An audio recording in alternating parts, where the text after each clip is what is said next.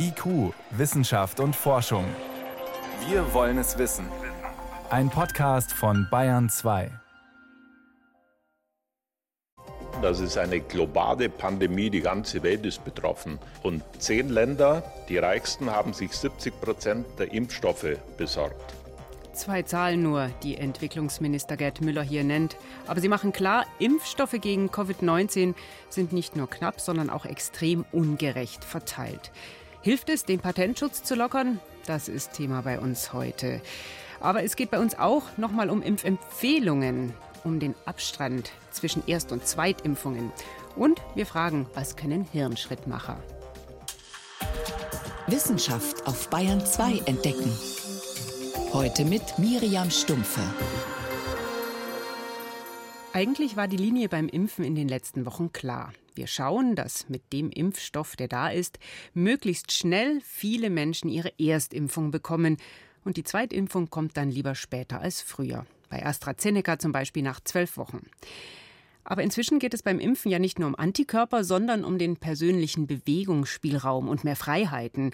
Und da ist der Druck inzwischen so groß, dass die Gesundheitsminister gestern verkündet haben, Wer die Zweitimpfung bei AstraZeneca früher haben will, kann sie auch früher bekommen. Auch vier Wochen Abstand sind laut Zulassung möglich. Aber geht der kurzfristige Freiheitsgewinn langfristig vielleicht auf Kosten der Schutzwirkung? Welche Daten es gibt, hat sich mein Kollege Volkert Wildermuth angeschaut. Erstmal klären wir aber ganz grundsätzlich die Frage, warum braucht es eigentlich die zwei Impfungen? Ja, nach der ersten Impfung, da beginnen die Immunzellen sich zu vermehren. Die erkennen ja dieses Spike-Protein des Coronavirus aus dem Impfstoff und nach zwei Wochen oder so, dann bilden die auch Antikörper oder gehen als Killerzellen auf die Jagd nach den infizierten Zellen. Und diese Immunantwort, die lässt nach ein paar Wochen wieder nach. Dann bilden sich Gedächtniszellen, die dann bei der nächsten Infektion schnell diese spezifische Immunantwort wieder hochfahren können.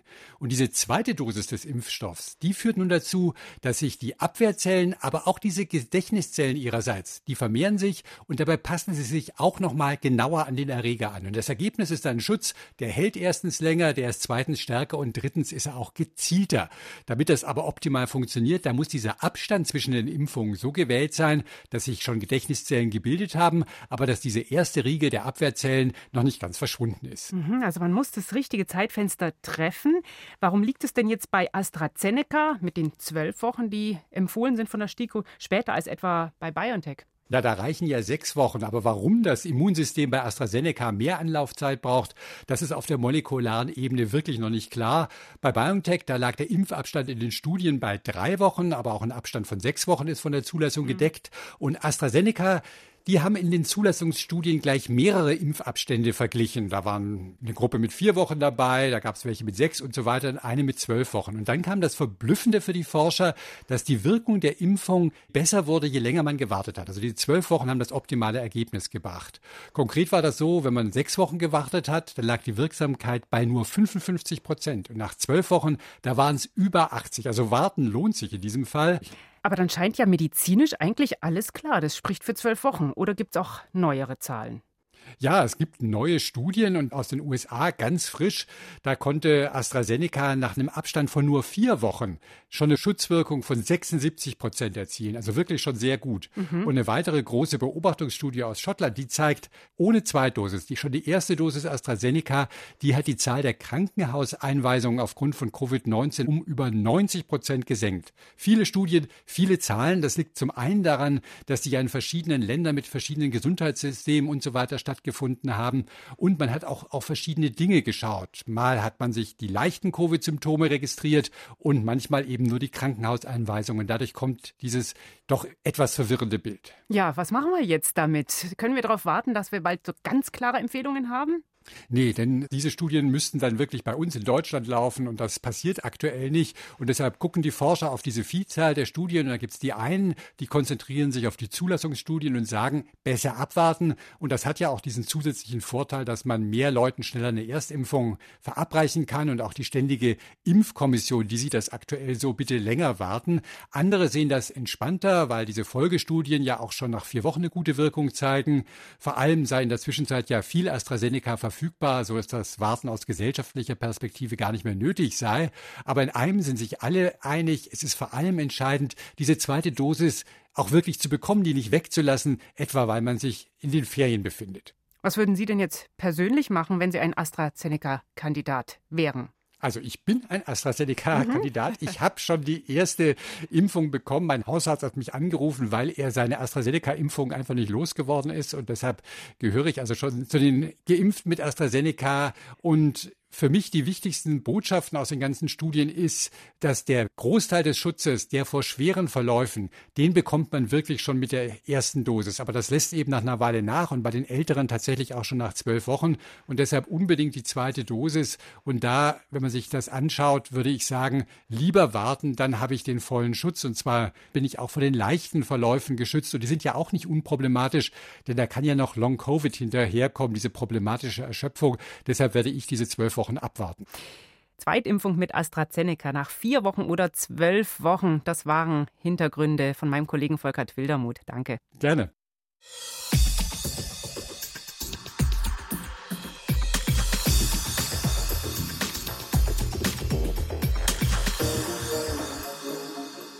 keine Patente auf lebensrettende Impfstoffe. So könnte man den Vorstoß von Indien und Südafrika beschreiben, den sie bei der Welthandelsorganisation gemacht haben. Die beiden Länder fordern, den Patentschutz für Impfstoffe gegen Covid-19 aufzuheben, damit auch ärmere Länder da genug davon abbekommen. Bisher kommt da sehr wenig an.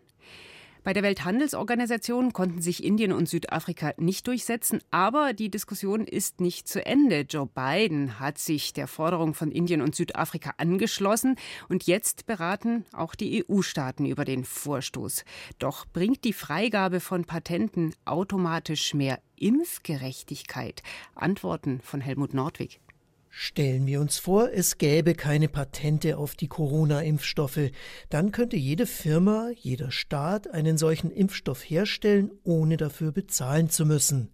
Nachdem die Verfahren aber patentiert sind, darf das nur, wer eine Lizenz dafür erwirbt. Das findet derzeit ja auch umfassend statt. Also diese Patentinhaber haben ja viele Lizenznehmer beigezogen für die Produktion dieser Impfstoffe. Sagt der Patentspezialist Reto Hilti, Direktor am Münchner Max-Planck-Institut für Innovation und Wettbewerb. So wird in Indien mit einer Lizenz der AstraZeneca-Impfstoff hergestellt. Aber das reicht nicht für das riesige Land und auch Südafrika bräuchte dringend mehr Impfstoff.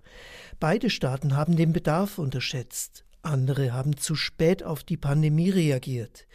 Die meisten ärmeren Länder können sich aber schlicht nicht ausreichend Impfstoff leisten.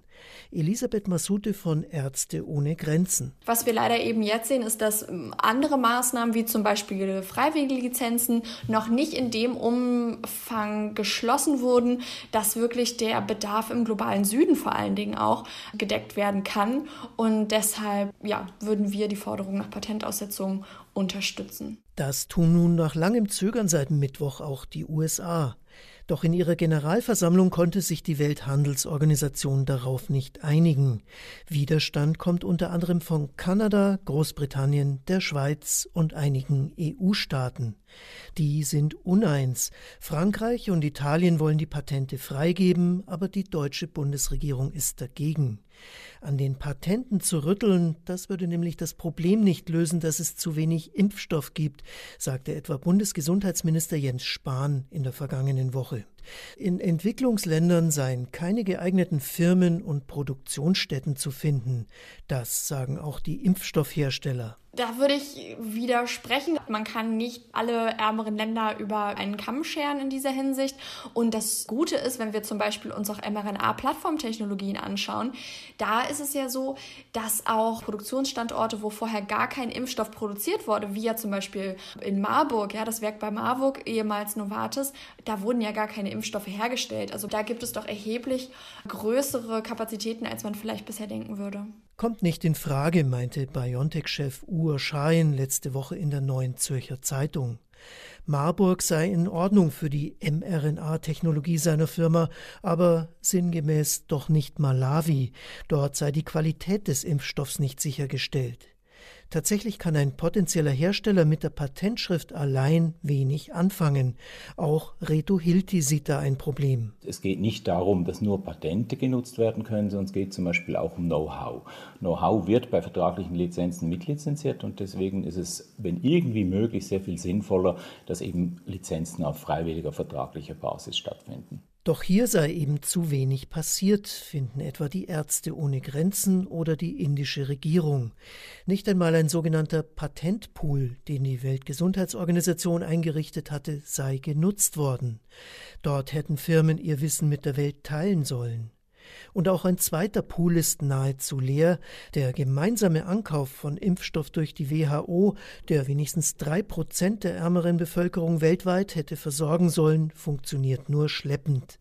Gerade mal 49 Millionen Impfdosen wurden nach Angaben der BBC bis vor wenigen Tagen ausgeliefert. Und wenn man will, dass diese Länder diese Impfstoffe bekommen, dann wird man wahrscheinlich von der entwickelten Welt Unterstützung leisten müssen. Zum Beispiel die EU hat ja weit mehr Impfstoffe bestellt, als sie eigentlich selbst verimpfen kann. Solche Impfstoffe könnten diesen Ländern ja zur Verfügung gestellt werden. Denn der weltweite Markt ist von den reichen Ländern leer gekauft.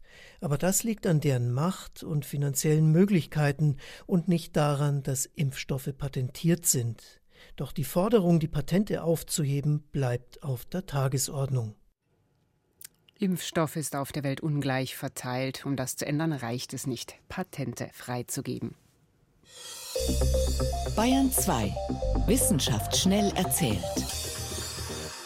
Und dazu ist jetzt hier im Bayern 2 Studio meine Kollegin Veronika Bräse. Und es geht als erstes um Methan. Das ist ein starkes Treibhausgas und wir sollten weniger in die Atmosphäre abgeben. Ja, das geht auch, sagen UN-Vertreter. Die haben nämlich ausgerechnet, dass die Menschheit bis 2030 etwa 45 Prozent weniger Methan ausstoßen könnte. Dieses Methan, das entsteht zum Beispiel im Kuhstall, bei den Rindern, aber auch wenn Öl oder Gas gefördert wird oder wenn Abfall so vor sich hin modert. Mhm. Mit anderem Tierfutter, da würde sich der Methanausstoß bei den Rindern reduzieren lassen. In China, da fördert man viel Öl, also da würde natürlich der Umstieg auf regenerative Energien was nützen. Und organische Abfälle, die sollte man von Anfang an von anderen Abfällen trennen. Dann entwickelt sich also nur im Biomüll Methan und sonst nicht. Also es gibt verschiedene Stellschrauben. Was bringt es dem Klima dann? Also Methan ist ein viel stärkeres Treibhausgas als Kohlendioxid und deshalb ist es sinnvoll, genau da anzusetzen. Und Methan baut sich in der Atmosphäre viel schneller ab als CO2. Das dauert nur ein paar Jahre. Das heißt, wenn man dieses Gas jetzt einspart, wirkt es schnell.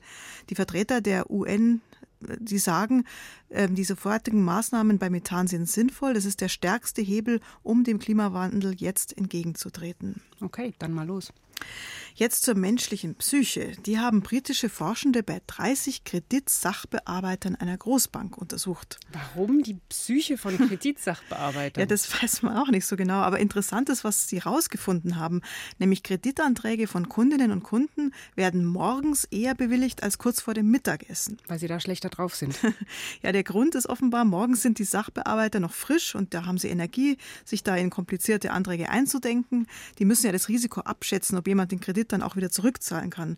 Und morgens kommen sie dann öfter zu dem positiven Ergebnis und kurz vor dem Mittagessen, wenn sie schon ein paar so knifflige Fälle hinter sich haben, dann gehen sie lieber auf Nummer sicher und dann weisen sie Kreditanträge vorsichtshalber mal zurück, damit der Bank kein Schaden entsteht. Weil sie hungrig sind. Und weil sie keine Energie mehr haben, so viel nachzudenken. Genau. Nach dem Mittagessen läuft es dann wieder besser. Die Zahl der bewilligten Anträge steigt. Das heißt für Kunden am besten gleich morgens mit dem Bankberater sprechen. Der frühe Vogel fängt den Wurm. Und für die Sachbearbeiter heißt es öfter mal Pause machen. Mhm.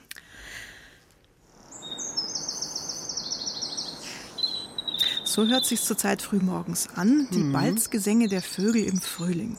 Das Konzert ist, das ist auch für Forschende interessant. Die Vögel zeigen an, wie sich die Umwelt verändert. Über die Jahre lassen sich die verschiedenen Vogelkonzerte vergleichen. Es klingt auf einmal anders, vielleicht weil es jetzt im Nachbargarten keine Bäume mehr gibt, dafür ein neues Mehrfamilienhaus. Und auch deshalb wurde das Projekt Dawn Chorus ins Leben gerufen, also Chor der Morgendämmerung. Da kann jeder mitmachen mit dem Handy und Vogelaufnahmen hochladen. Okay, was kann ich machen? Also es reicht, diese Vogelstimmen direkt vor der eigenen Haustür aufzunehmen. Der Aufruf gilt bis Ende Mai. Jedes Jahr im Mai soll sich dann die Aktion wiederholen und unter darn-chorus.org lässt sich da eine App herunterladen. Der Chor der Morgendämmerung. Also gleich morgen zwischen 5 und 6 Uhr raus mit dem Handy. Das war Veronika Bräse mit den Meldungen aus der Wissenschaft. Vielen Dank.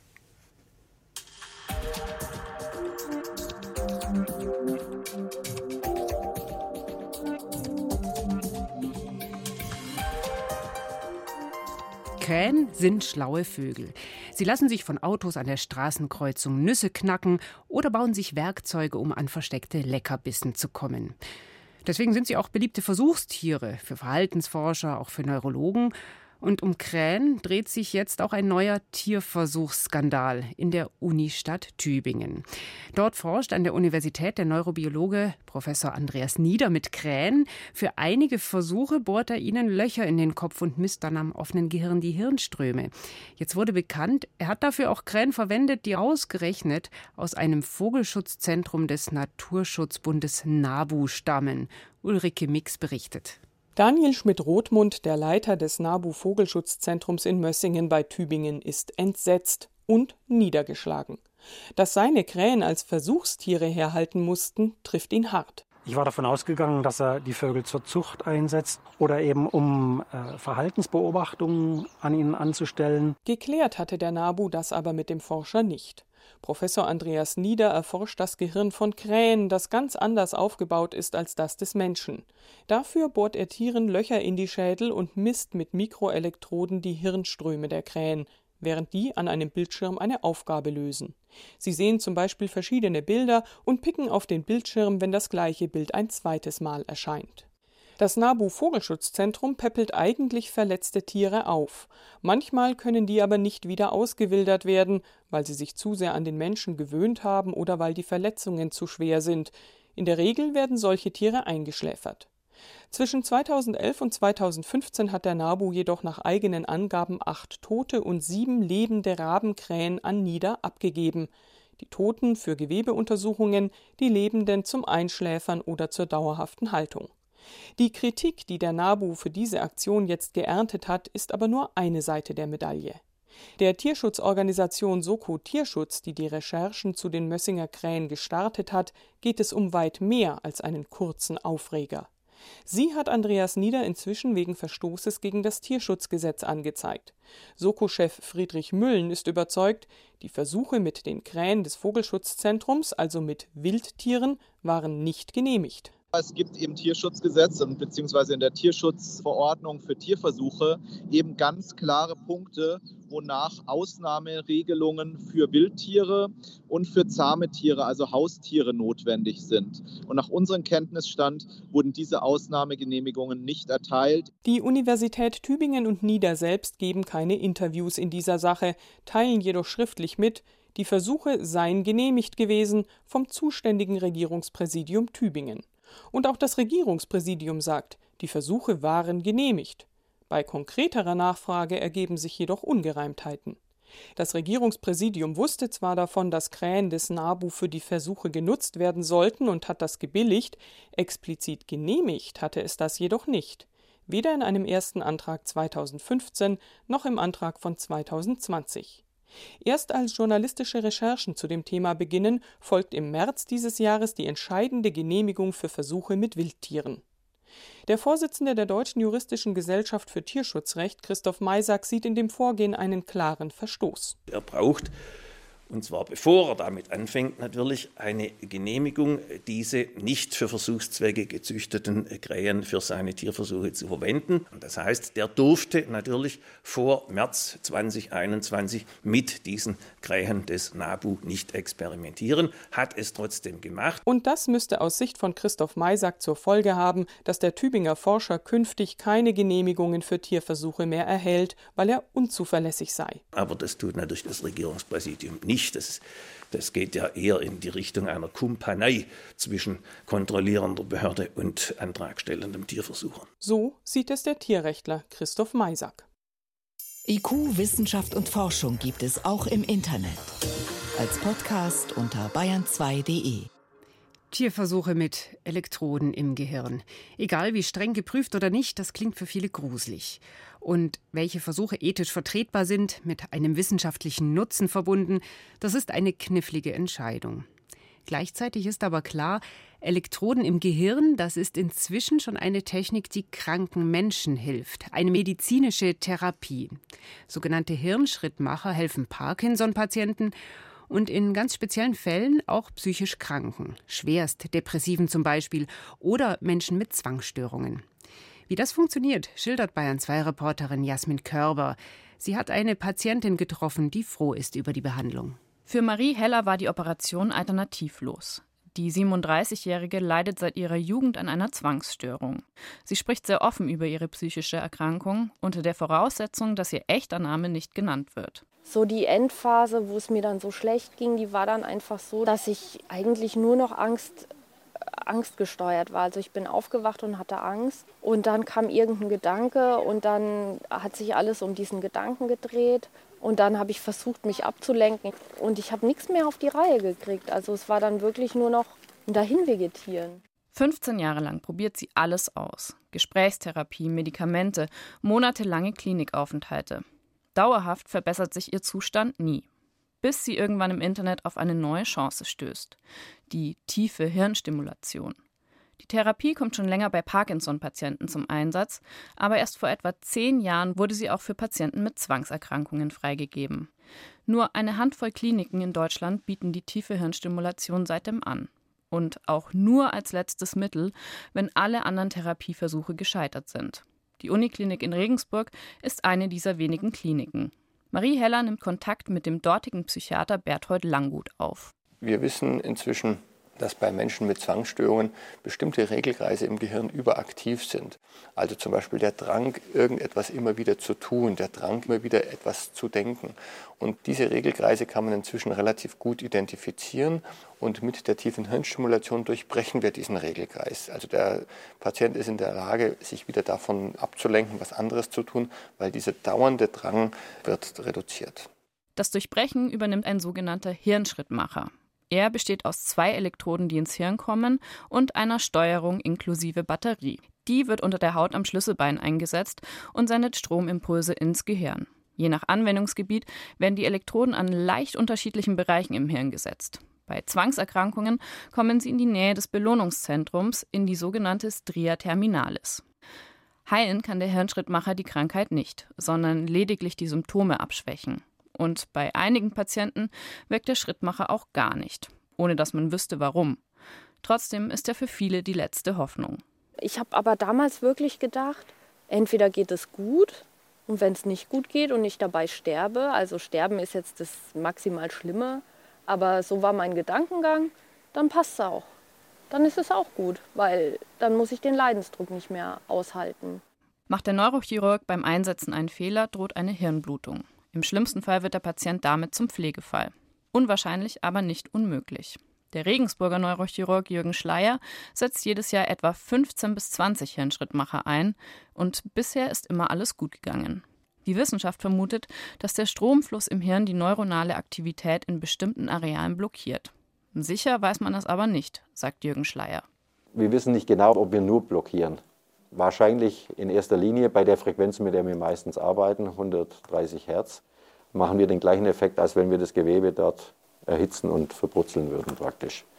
Wir machen einen Störsender, sage ich mal so vereinfacht, und das Hirn versucht das Beste daraus zu machen. Und das, was es dann daraus macht, ist besser als das, was ohne Störsender die Folge wäre. Das Potenzial ist groß. Es laufen erste Studien, in denen die tiefe Hirnstimulation zur Therapie anderer psychischer Krankheiten erprobt wird zum Beispiel Depressionen und Alkoholsucht. Die Forschung steht hier aber erst am Anfang. Für Marie Heller war der Eingriff die richtige Entscheidung. Sie kann seitdem wieder ein normales Leben führen, ohne Angst. Hirnschrittmacher. Elektroden im Gehirn können Kranken helfen. Manche träumen aber auch davon, dass wir mit so etwas unser Gehirn mal aufrüsten können und zu Höchstleistungen bringen.